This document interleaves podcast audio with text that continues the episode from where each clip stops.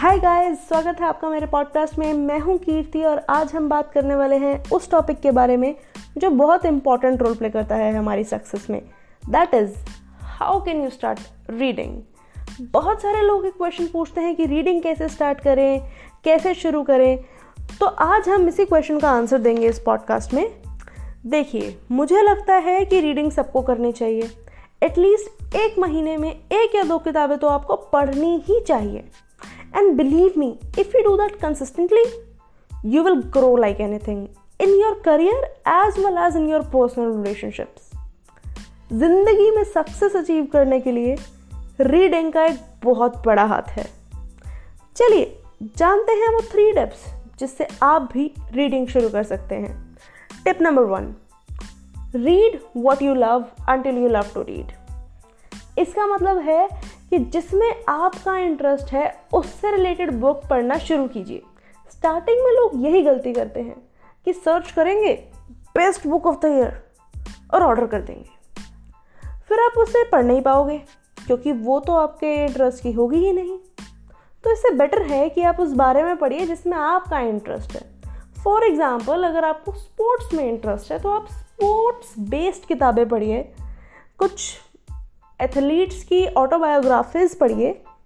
Likewise, अगर आपको fitness या बिजनेस में इंटरेस्ट है तो आप उनकी भी ऑटोबायोग्राफीज या उनसे रिलेटेड बुक्स पढ़ सकते हैं। चलिए आते हैं टिप नंबर 2 पे। Read a book with easy vocabulary and is comparatively thin. ऐसी बुक पढ़िए जो पढ़ने में आसान हो, जिसकी लैंग्वेज ईजी हो और जो थोड़ी पतली बुक हो। ऐसा इसलिए क्योंकि अगर एक मोटी बुक उठा लोगे जिसकी लैंग्वेज टफ हो तो आपको बार बार उन वर्ड्स के मीनिंग सर्च करने होंगे जो आपको समझ नहीं आ रहे हैं, जिससे आपका इंटरेस्ट उस बुक में ख़त्म होता जाएगा।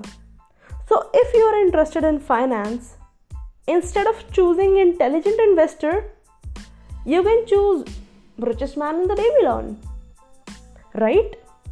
तो ऐसा करके आप एक पतली बुक और ईजी शब्दों में जो लिखी गई है वो बुक पढ़ेंगे तो आपका इंटरेस्ट उसमें बना रहेगा। चलिए आते हैं टिप नंबर 3 पे, जो कि बहुत इंपॉर्टेंट रोल प्ले करती है आपकी कंसिस्टेंसी मेंटेन करने का। Fix the time to read.